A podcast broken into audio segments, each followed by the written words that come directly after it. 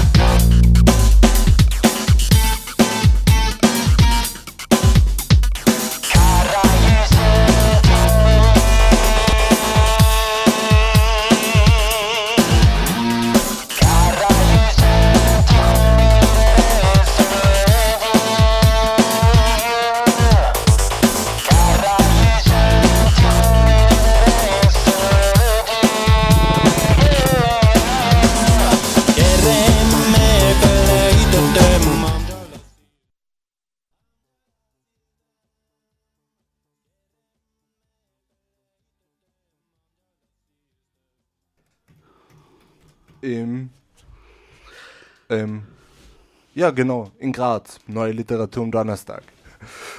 Heute zu Gast sind vom Freundeskreis Max Frisch, Johannes Itala und Magister Dietwin Koschak. Nur ein Magister anscheinend, wie ich gehört habe. Hallo, hallo Johannes, hallo Dietwin. Servus Lukas, hallo. Freut mich, dass wir da sein dürfen. Okay, ja.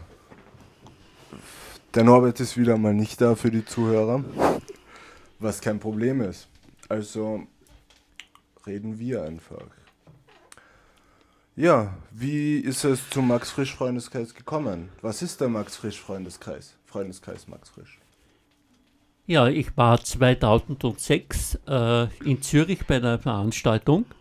Und zwar ging es da um einen Fragebogen von Max Frisch zum Thema über die Frauen. Äh, und nachher sind wir bei einem Café zusammengesessen, gemütlich mit dem Leiter der Max-Frisch-Stiftung in Zürich. Das war damals noch der Germanist Walter Obschlager. Und dann sind wir auf die Idee gekommen, haben wir gesagt, ja, wir könnten eigentlich in Österreich auch so etwas machen. Äh, ich habe dann diese Idee zwei Jahre im Kopf mit mir herumgetragen und habe dann im Jahre zweitausendacht eine geeignete Lokalität gefunden, und zwar im Bücherforum und Uni-Antiquariat in der Klassiestraße. Und äh, im Jahre zweitausendacht äh, haben wir eigentlich unsere offizielle Arbeit begonnen.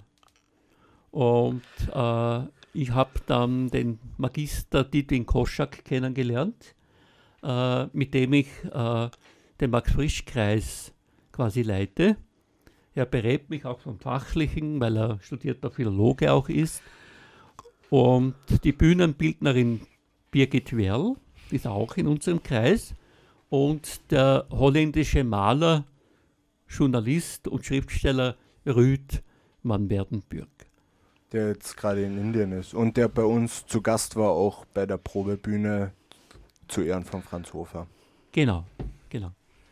Ja, äh, weil du gesagt hast, äh, was ist der Max-Frisch-Kreis? Äh, Max Frisch hat einmal gesagt, äh, man soll als Stimme da sein für den Nächsten. Und das ist die Grundintention unseres Kreises, den Menschen auch, äh, den Verstummten, eine Stimme zu geben. Max Frisch hat einmal gesagt, wir haben die Wahl, so stehen wir wieder die Hände in den leeren Hosentaschen und haben die Wahl, entweder Zeuge der Verstummten zu sein oder selbst zu verstummen. Und in diesem Sinne äh, arbeitet der Max-Frisch-Kreis. Wir wollen auch Werk und Leben von Max Frisch wieder mehr ins Bewusstsein literaturinteressierter Menschen bringen. Äh, Max Frisch ist zwar in der Schweiz äh, immer noch der meistverkaufte Autor, äh, wird aber vorwiegend nur von jungen Leuten ge- am Gymnasium gelesen, weil das eine Art Pflichtlektüre ist. Ja, da muss man das. Mein Name ist Gantenbein zum Beispiel, oder? oder Andorra wie, oder Stiller. Oder Biedermeier und die Brandstifter, das haben genau. wir in der Schule durchgemacht. Ja, oder auch Homo Faber zum Beispiel. Und wir wollen eben äh, dem ein bisschen entgegenwirken, äh, dass er bei der mittleren und älteren Generation nicht in Vergessenheit gerät. Also das ist auch eine Motivation unseres Kreises. Ja, wir haben uns eigentlich als Ziel gesetzt, den gesamten damaligen Freundeskreis in den vierziger bis sechziger Jahren in Erinnerung zu rufen. Ingeborg Bachmann, Paul Celan und eben Max Frisch. Und mein Zugang erfolgte zu Max Frisch über den erwähnten Roman Mein Name ist Gantenbein, der zum Inhalt hat die Beziehung zwischen Bachmann und Frisch. Hm. Die beiden haben ja eine Beziehung gehabt, lange Jahre, eine sehr aufwühlende, so wie ich das mitgekriegt habe. Ja, ich glaube, die waren äh, vier Jahre zusammen, glaube ich, die Twin, ne? Und äh, die Beziehung war etwas problematisch. Äh, das bekannteste davon ist, äh, dass Max Frisch äh, sich an Bachmann orientiert hat und sich inspirieren hat lassen äh, für die Hauptfigur äh, in Mein Name sei Gantenbein. Und äh, sie war da sehr wütend darüber und hat gesagt, Uh, Max, du uh, nützt mich aus, du verwendest mich nur als literarisches Material. Und uh, Max Frisch sagt dann in einem seiner späteren Tagebücher, das stimmt nicht, er hat sie aufrichtig geliebt. Hm. Also, und ihr bringt ja regelmäßig eine Literaturzeitschrift auch heraus. Montauk. Ja, Montauk. Wir haben uns diesen Namen geliehen. Von Max Frisch. Von Max Frisch, äh, ein autobiografisches Werk von Max Frisch, Montauk, sehr bekannt. Äh, wir haben uns diesen Namen geliehen, äh, und geben seit zweitausendacht eine Literaturzeitschrift heraus, die eben diesen Namen trägt. Äh, ich versuche dann immer wieder einen Max Frisch-Bezug äh, herzustellen. Wir haben verschiedene Themen gehabt, wie zum Beispiel Exil, Fremdgehen, äh, verschiedene andere Themen. Mit das denen waren die um- letzten zwei Hefte. Äh, die letzten zwei Hefte, genau. Und Exil kommt, der erscheint ja erst dieses Jahr. Äh, Exil wird erscheinen im Oktober. Und zwar haben wir da die Präsentation der Literaturzeitschrift äh, Nummer zehn. Und zwar im Festsaal der Heilandskirche am neunzehnten September. Und von achtzehn Uhr bis einundzwanzig Uhr haben wir ein Lesefest. Und da werden wir das ein bisschen gebührend feiern. Äh, es ist heutzutage nicht so einfach, eine Literaturzeitschrift zu machen. Das ist auch mit Kosten verbunden. Man muss die geeigneten Autoren finden. Äh, Was wir nicht sind so schwer sind gerade. Die letzten Ausgaben sind ja ziemlich dick gewesen, oder? Ja, die letzte Ausgabe hat genau hundertvierunddreißig Seiten gehabt. Äh, und zum Jubiläum jetzt äh, wollen wir uns mit zweihundert Seiten austoben. Und wir haben äh, diesmal fünfunddreißig Autoren und Autorinnen dafür gewinnen können. Es geht aber darin nicht nur um Max Frisch alleine, sondern jeder Autor hat dann die Möglichkeit, auch eigene Texte zu veröffentlichen zu, se- zu Themen, äh, die dem jeweiligen Autor wichtig sind. Also wir wollen nicht bei Max, nur bei Max Frisch bleiben, sondern äh, auch andere Themen und Autoren äh, auch ins Auge fassen. Max Frisch ist dann, wie soll man sagen, der ist dann das Medium quasi, durch den es läuft, oder? Es ist das Medium, durch das es läuft. Das hast du sehr gut auf den Punkt gebracht. Tja.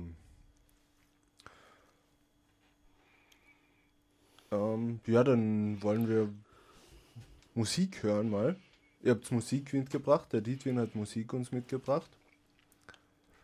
Das erste ist von Bettina Wegener. Wegener. Wegener. Wegener. Wir wollen nämlich auch die Damen der Gesellschaft Gehör verschaffen und ins Gespräch bringen. Und das ist ein Klassiker der Liedkunst. Das sind ganze eine Minute, eine Minute zehn dauert das Lied. Und das ist, glaube ich, ziemlich, ziemlich heftig und intensiv. Es geht um Liebe und Abschied. Okay, und das heißt, immer wieder eine Lanze werfen.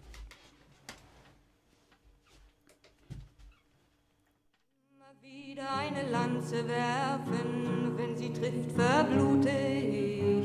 Ach, ich wollte mir mein Schwert noch schärfen, doch am Ende treffe ich mich. Jede Schlinge, die ich lege, dich an mich zu binden, ist zum Schluss mir selbst im Wege, will sich um mich winden. Jedes kalte Wort zum Abschied, das ich schleudern will, wird ein Weinen und ein Lied, darum bin ich lieber still. Lass dich gehen aus meinem Leben, lass dich nun in Ruhe. Und will ich dir einen Abschied geben, hör mir nicht mehr zu. Und will ich dir einen Abschied geben, hör mir nicht mehr zu.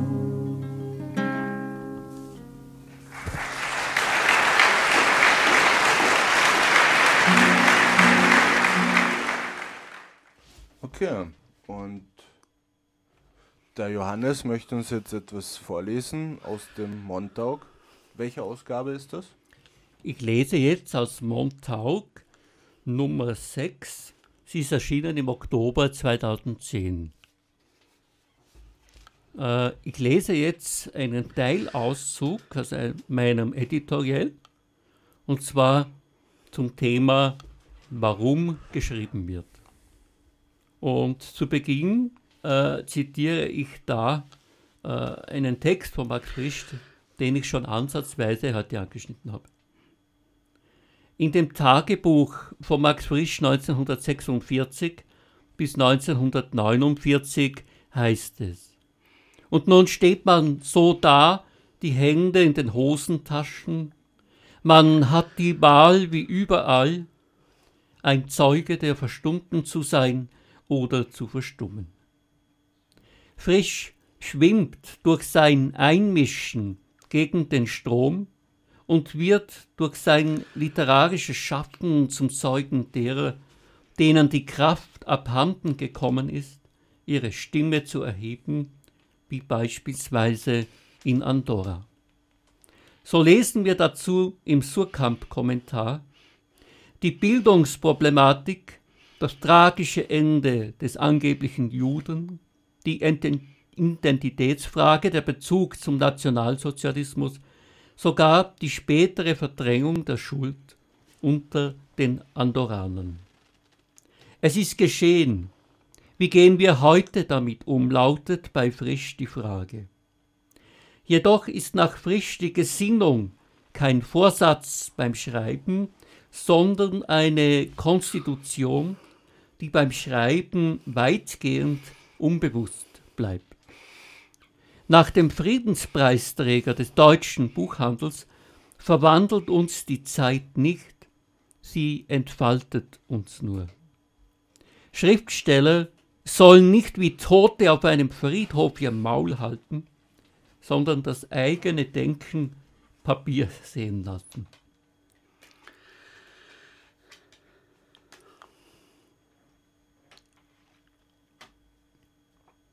Frisch spricht von einem Durst nach Menschen, die nicht im persönlichen Leben mit uns verstrickt sind.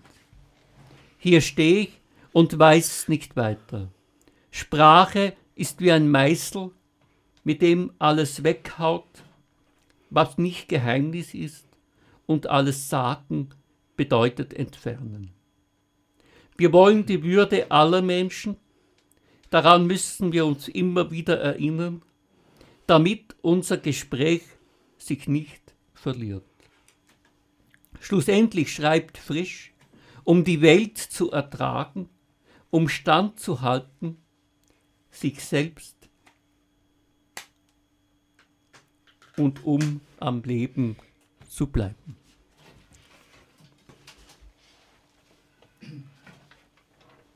Okay.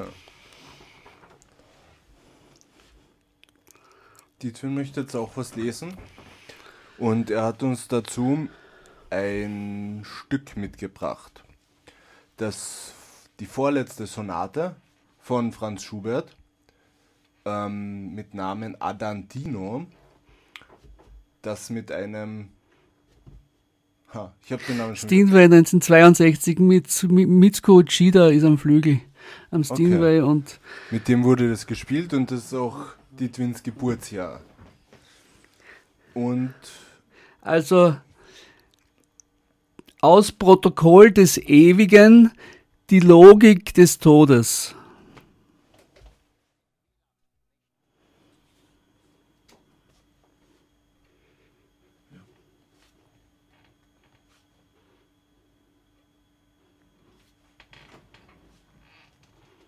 Sollte gehen. Mikrofon. Du hast Mikrofon zu.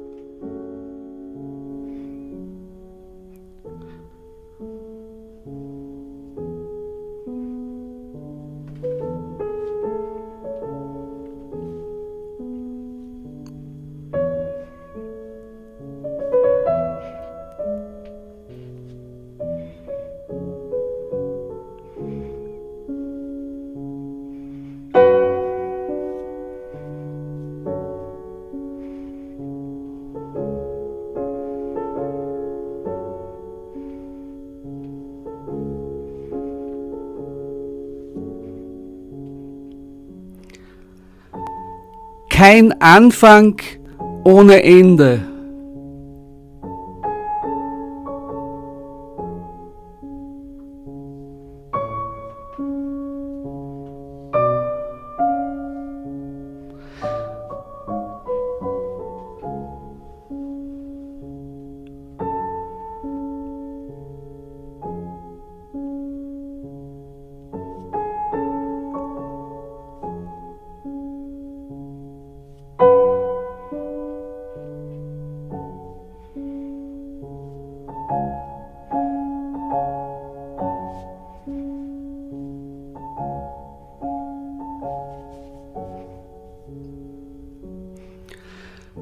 was den Traum begattete mit Licht und die Gänseblümchen fröhlich gesät auf der Wiese der Heiterkeit.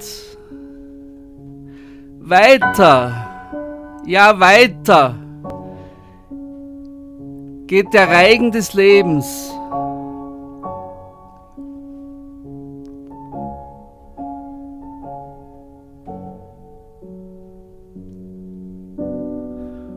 Und die Liebe kehrt immer wieder und wieder und ja immer wieder und sie bleibt.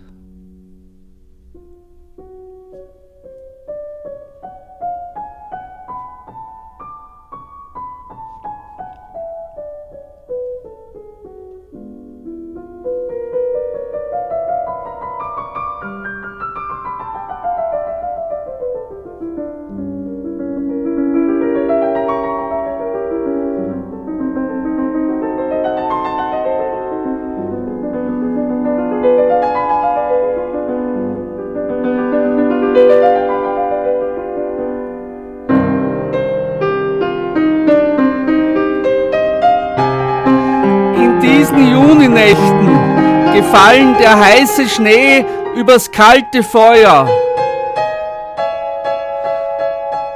Und es schließt doch jeder Ring ewig, ewig, ewig, ewig der Abschied, niemals nicht.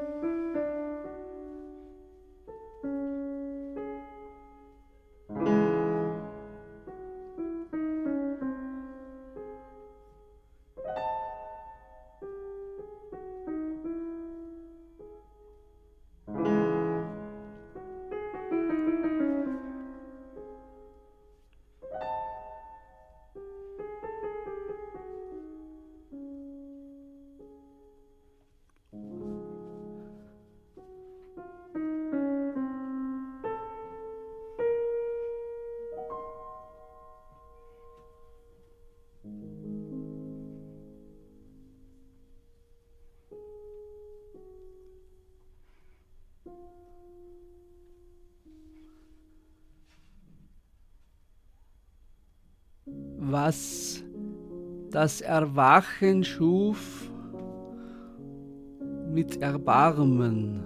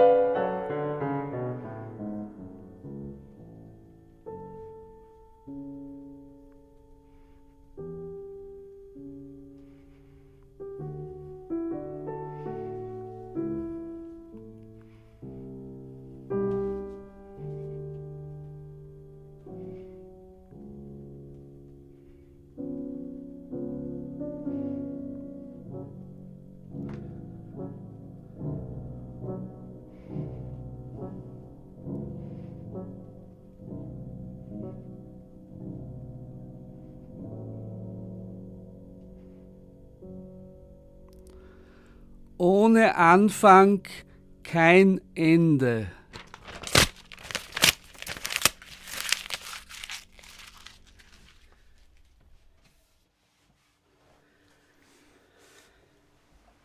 Ohne dass du es gelesen hast, dass du es jetzt nicht zerreißen können.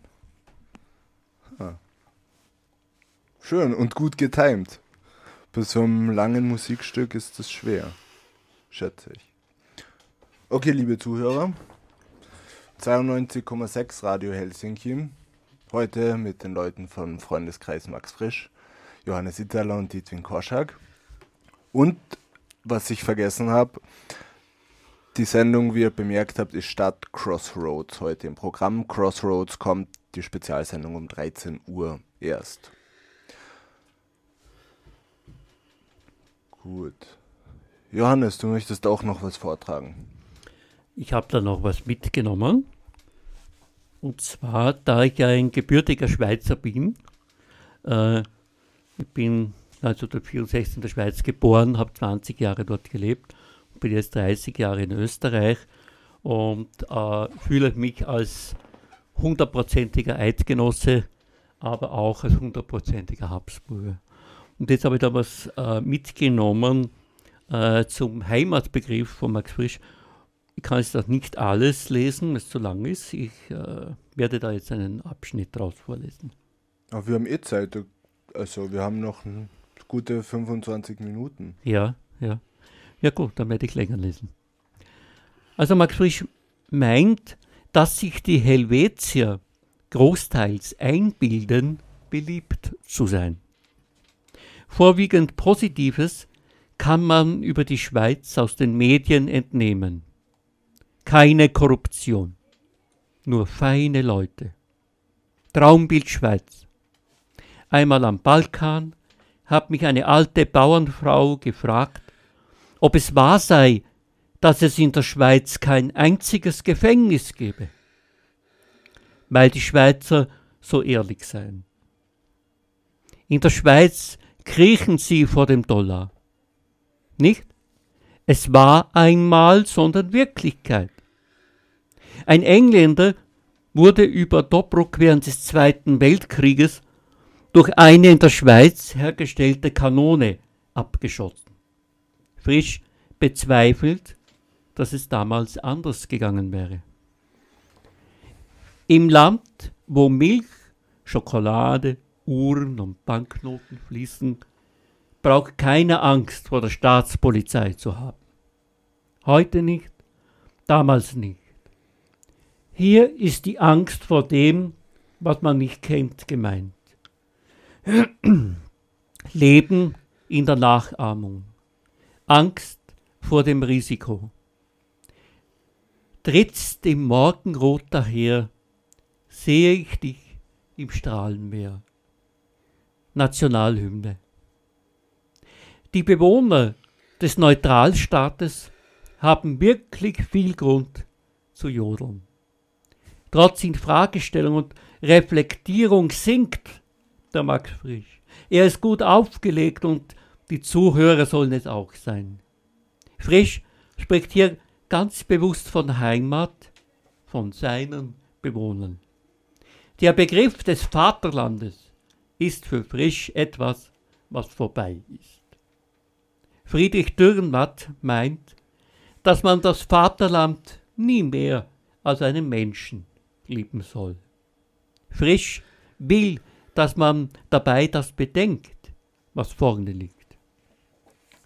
Er lebte in einem Land, wo er am ersten August, Nationalfeiertag der Eidgenossen, den Zusammenschluss der Urkantone, dem sogenannten Rütli-Schwur von zwölfhunderteinundneunzig, gedenkt, sagen kann, was er will. Er braucht sich kein Blatt vor den Mund zu nehmen, auch wenn nicht alle dem Vorgesagten zustimmen. So singen die Schweizer an ihrem Ehrentag aus der inneren Brust heraus. Der große Dramatiker schreit es aus einer anderen Welt in die unsere. Liebe Eidgenossen, macht Gebrauch von der Freiheit, denn sie gehört zu den Dingen, die sehr rasch und rettungslos verrosten, wenn man sie nicht braucht.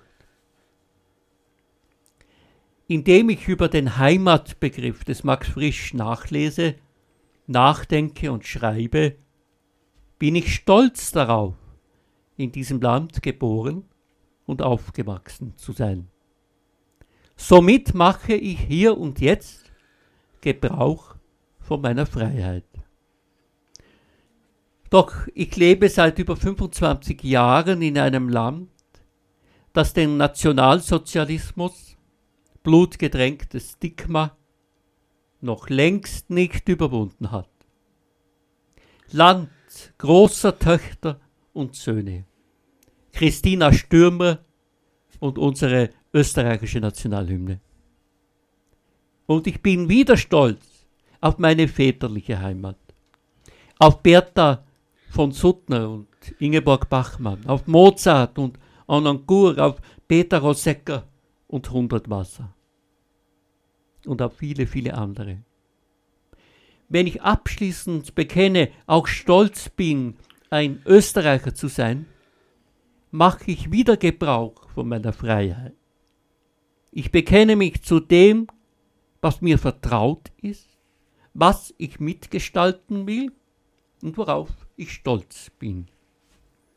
Und ich mache Gebrauch von der Freiheit, die ich meinen beiden Heimatländern verdanke. Heimat und Freiheit. Unzertrennbar wie Bruder und Schwester. Was Max Frisch diesbezüglich in den fünfziger Jahren verfasst und vorgetragen hat, ist zeitlos. Es ist gültig, ja brisant, brisanter als eh und je.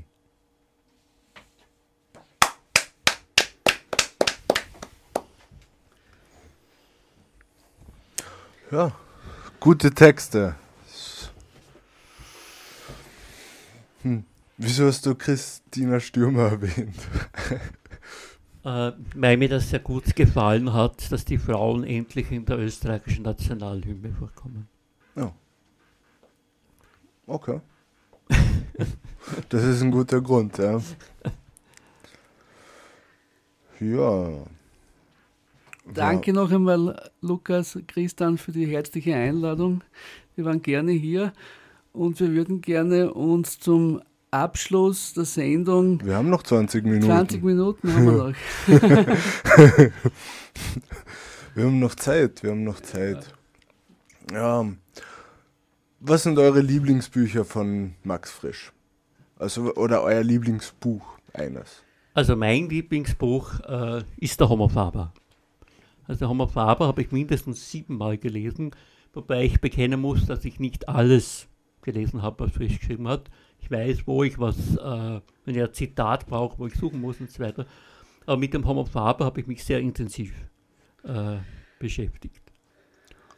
Und äh, seine ganzen Personen, die in Homo Faber vorkommen, äh, er hat sich äh, dafür inspirieren lassen, von seinem eigenen Leben und äh, Werk und Leben sind so stark verbunden bei Max Frisch äh, wie bei kaum jemand anderen. Er hatte in Zürich eine Jugendliebe und zwar war das die Halbjüdin Cat. Und die hat ihn dann inspiriert für die Hauptfigur im Homo Faber, Hanna Landsberg.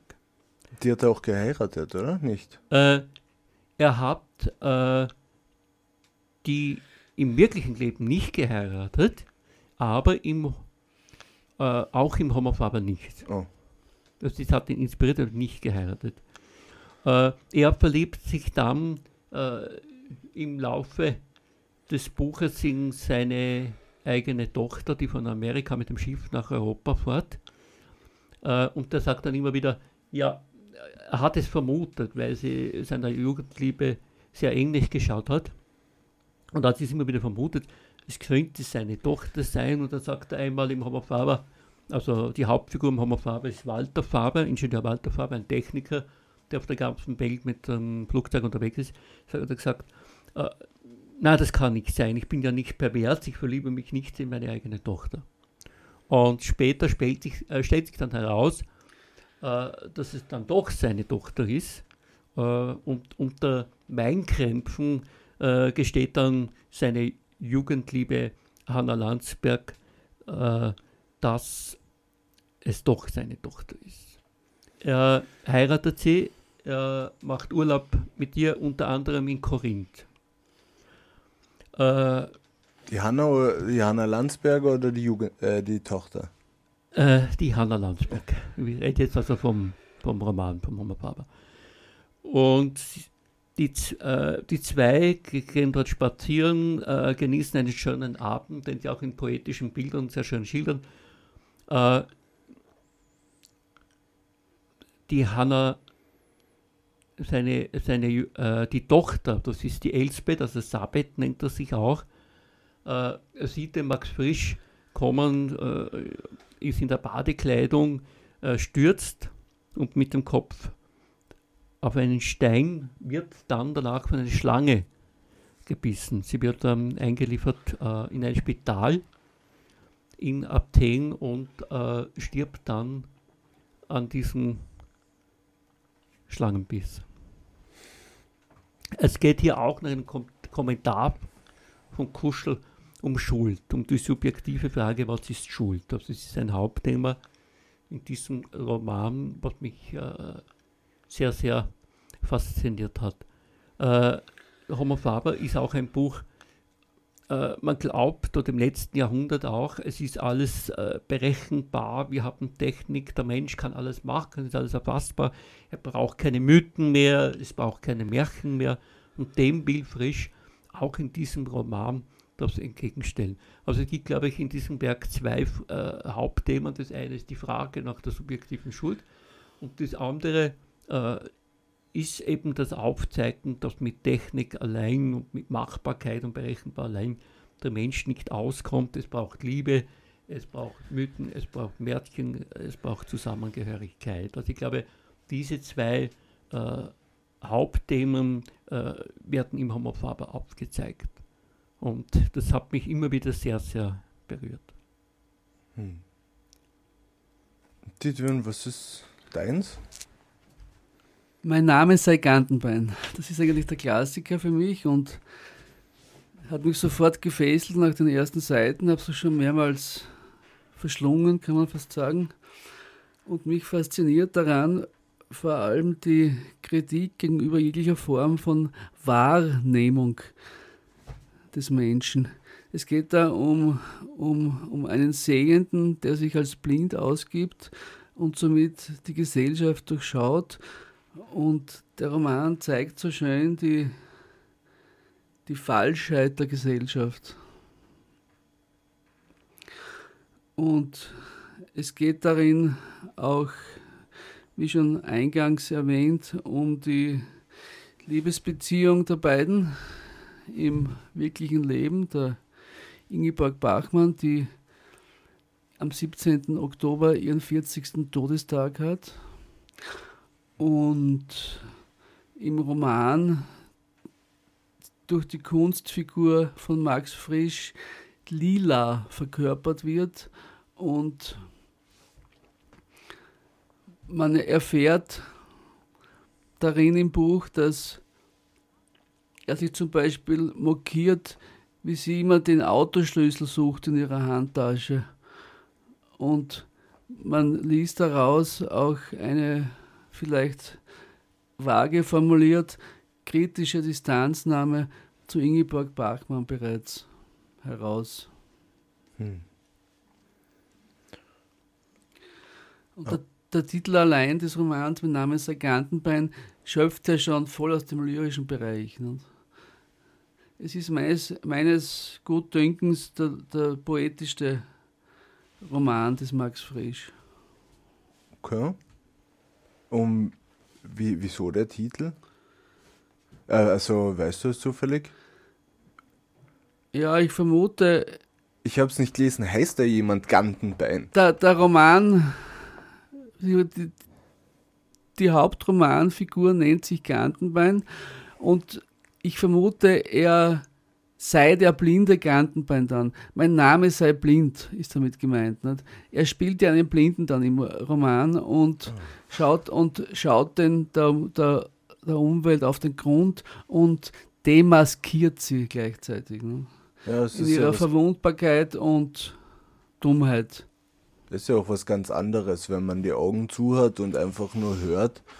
Ich meine, Blinde haben diese Wahrnehmung. Na, er sieht ja, er ist ja der Sehende, aber er, aber er, aber so, er gibt sich wär. nur aus als blind. Ja.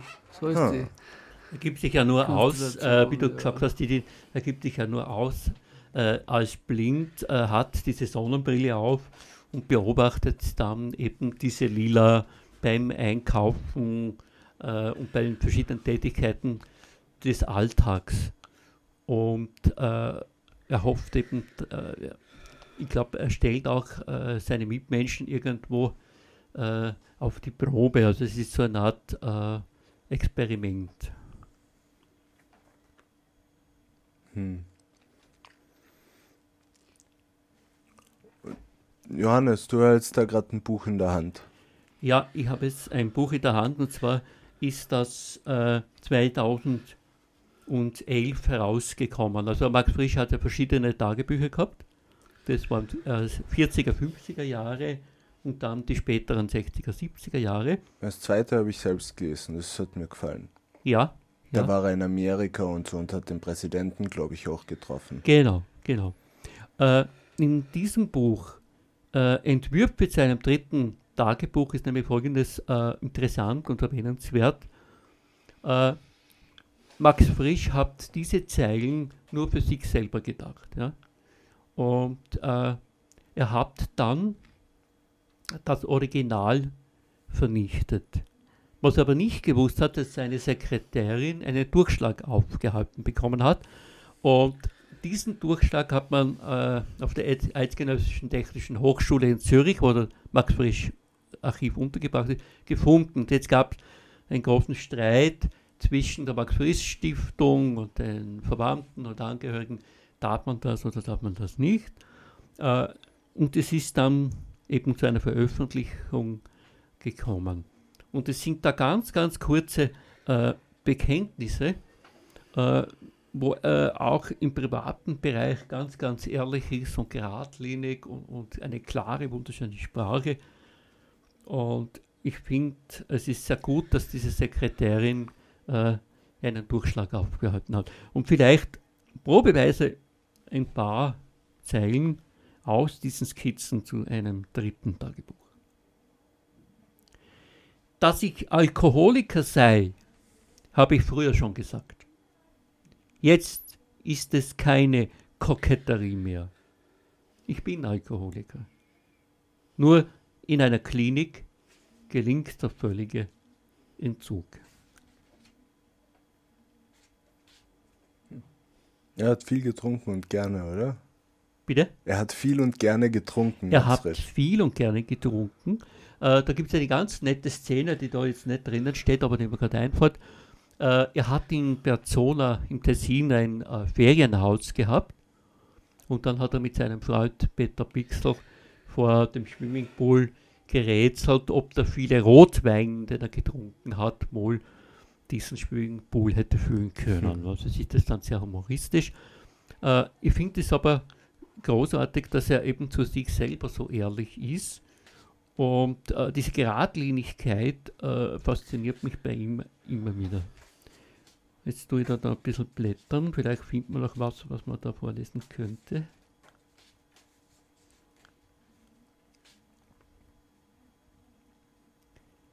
Wie überleben die Befehlshaber?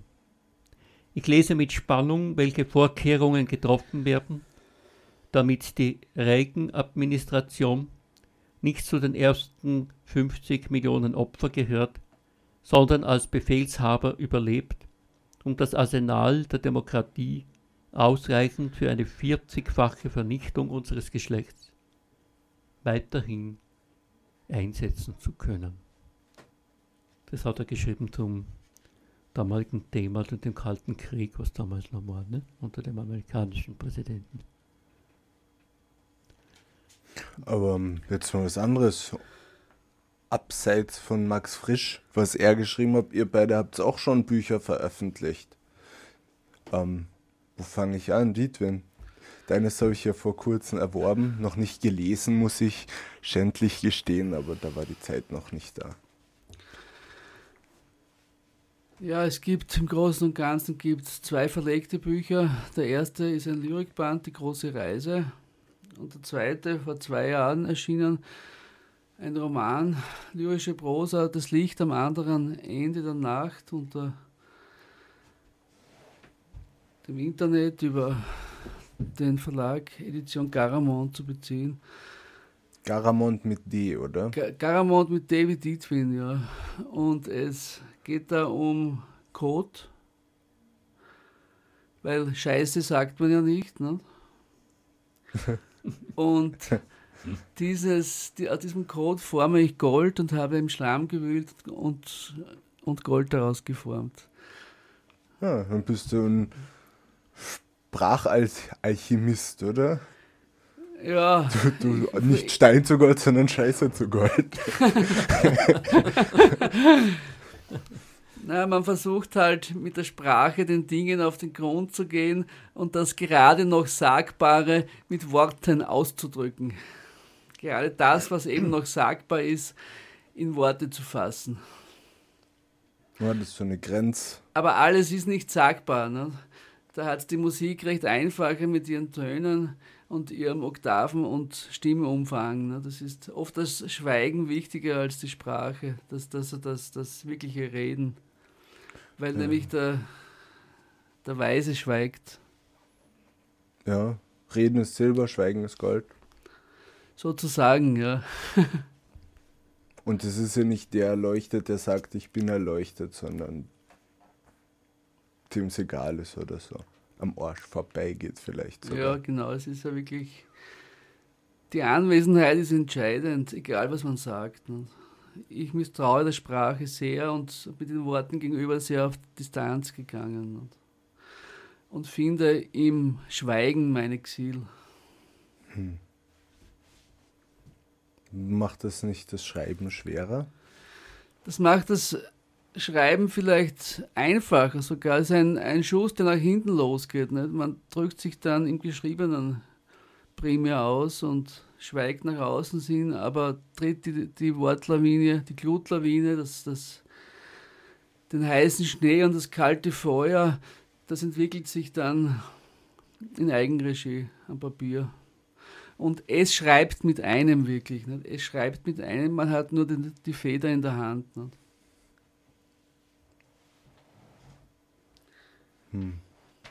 Und Johannes, du hast auch beim Global Player oder in der Road-Literatur hast du den, ich habe vergessen, wie es heißt. Den, Pap- den Papstroman, ja. äh, Die Bettlerin oder Als ich träumte, Papst zu sein.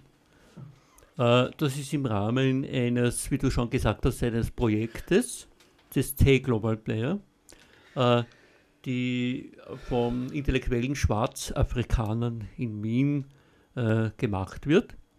Äh, es ist ein österreichweites Straßenmagazin und das ist ein Medium für Demokratie, Würde und Gerechtigkeit. Und da äh, engagiere ich mich auch. Das ist, äh, es ist ein soziales Projekt, was ich ganz gern mit meiner eigenen Feder ein bisschen mitgestalten kann. Und eben dort wird dieser Papstroman äh, auch ein bisschen vorgestellt. In dem Papstroman geht es unter anderem um Traum und Wirklichkeit. Was ist Wirklichkeit, was ist Traum? Das Leben spielt sich zwischen Wirklichkeit und Traum ab. Das ist gar nicht immer so einfach festzustellen.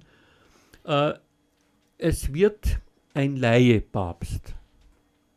Äh, ein kleiner Schriftsteller aus Wien, dem ich den Namen Pazifikus gegeben habe, der dann auch als Papst diesen Namen annimmt.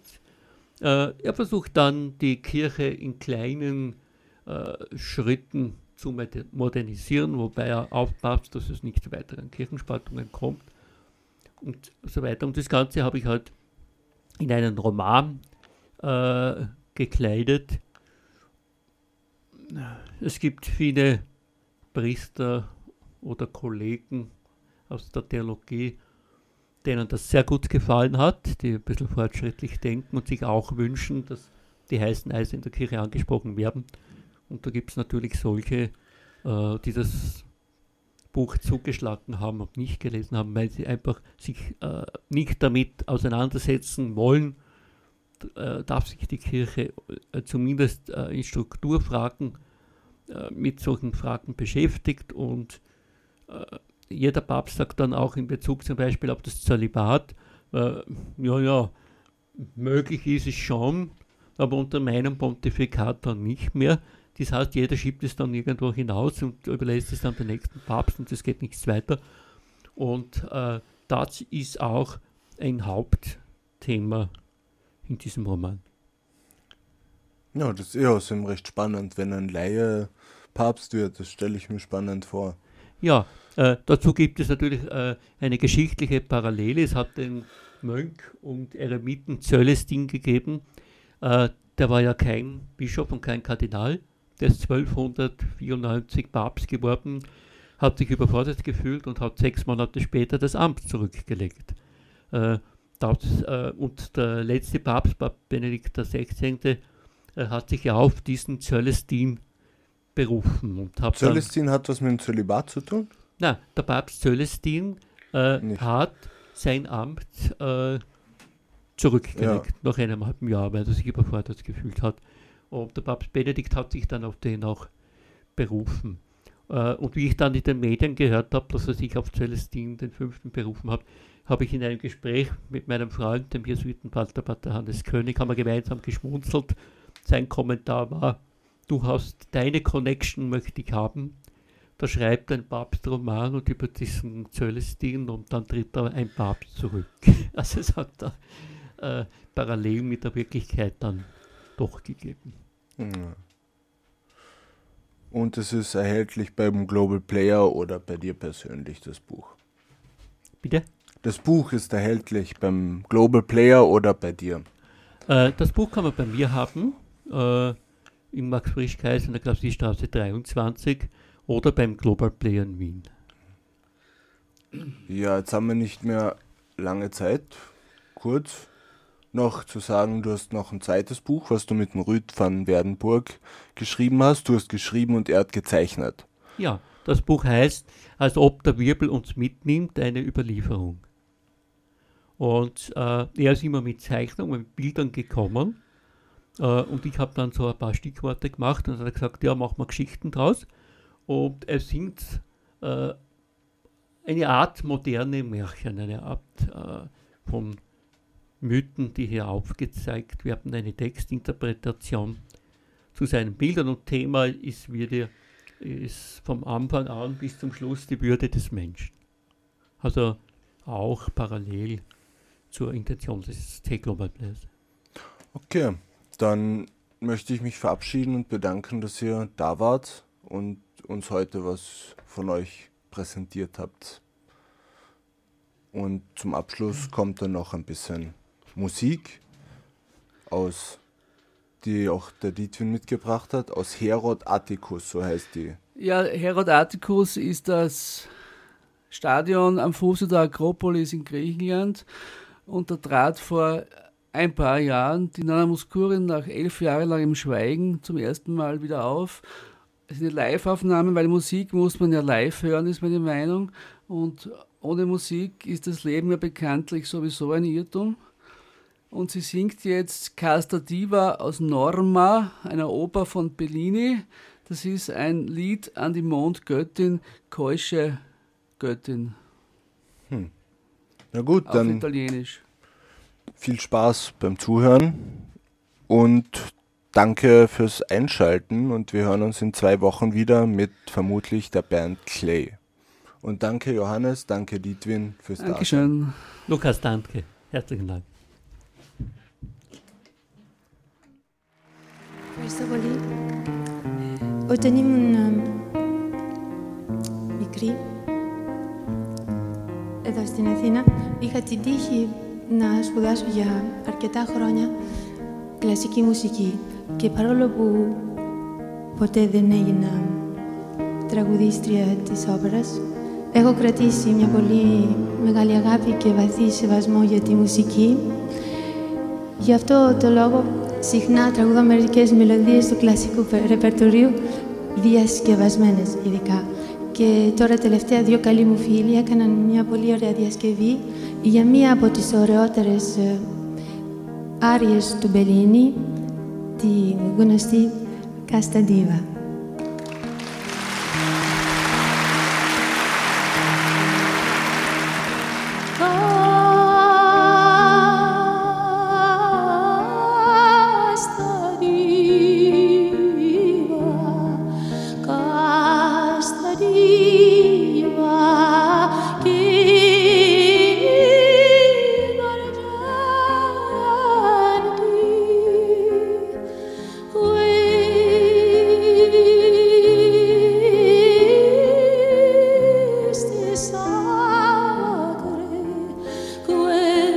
This